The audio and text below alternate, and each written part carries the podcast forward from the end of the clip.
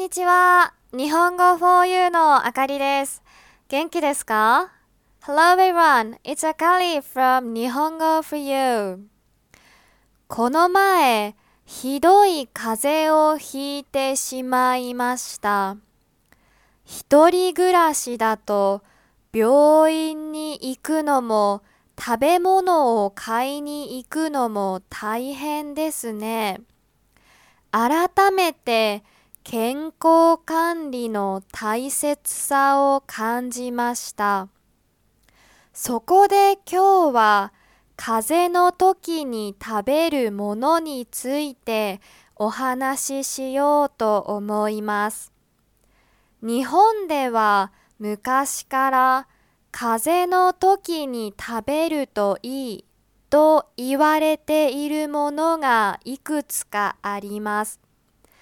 今回私が試したのはこの2つです。すりおろしりんごと卵酒です。卵酒って知っていますか？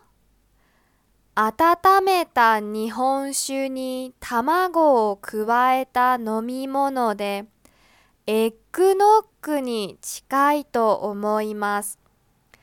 お酒で体を温めて卵でタンパク質を補給することができるので昔から風邪の時によく飲まれていたんですって他にも昔はネギを首に巻いたりしていたそうですよ。ネギを巻いて風が治るんでしょうか皆さんの国では風邪の時は何をしますかまたはどんなものを食べますか The other day I had a bad cold. Living alone, it is hard to go to the hospital or buy food at such a time, right? Once again, I realized the importance of health management. So today, I would like to talk about what to eat when you have a cold. Since a long time ago in Japan, there are some things that are said to be good to eat when you have a cold. This time, I tried the following two foods grated apples and tamagozake. Do you know what tamago zake is? I think it's similar to eggnog. It's a drink made by adding eggs to warm sake. It warms your body with alcohol and supplies it with protein with eggs. So, since olden days, people have been drinking it when they have a cold. It also seems that people wrapped green onions around their necks in the old days. I wonder if a cold can be cured by doing that. In your country, what do you do or eat when you have a cold? これは日本語を勉強する人のためのポッドキャストです。はじめに日本語で話した後、英語で同じことを話します。もし日本語がよくわからなかったら巻き戻してもう一度聞いてみてください。日本語と英語のスクリプトをウェブサイトに書いたので確認したい人は日本語 4u.com を見てくださいね。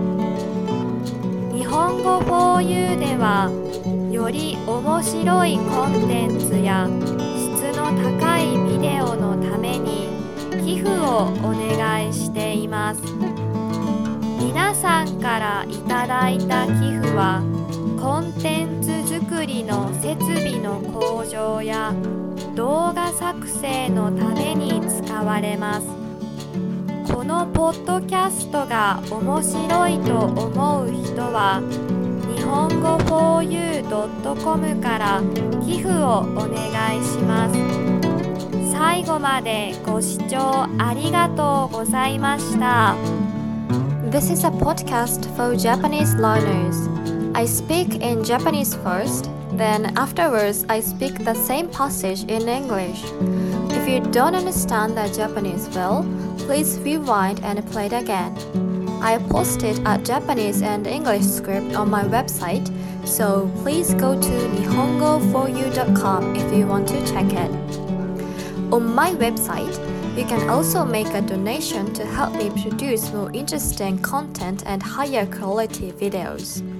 The donations will be used to improve my production equipment. So, if you find this podcast interesting and helpful, please donate at nihongofuyu.com.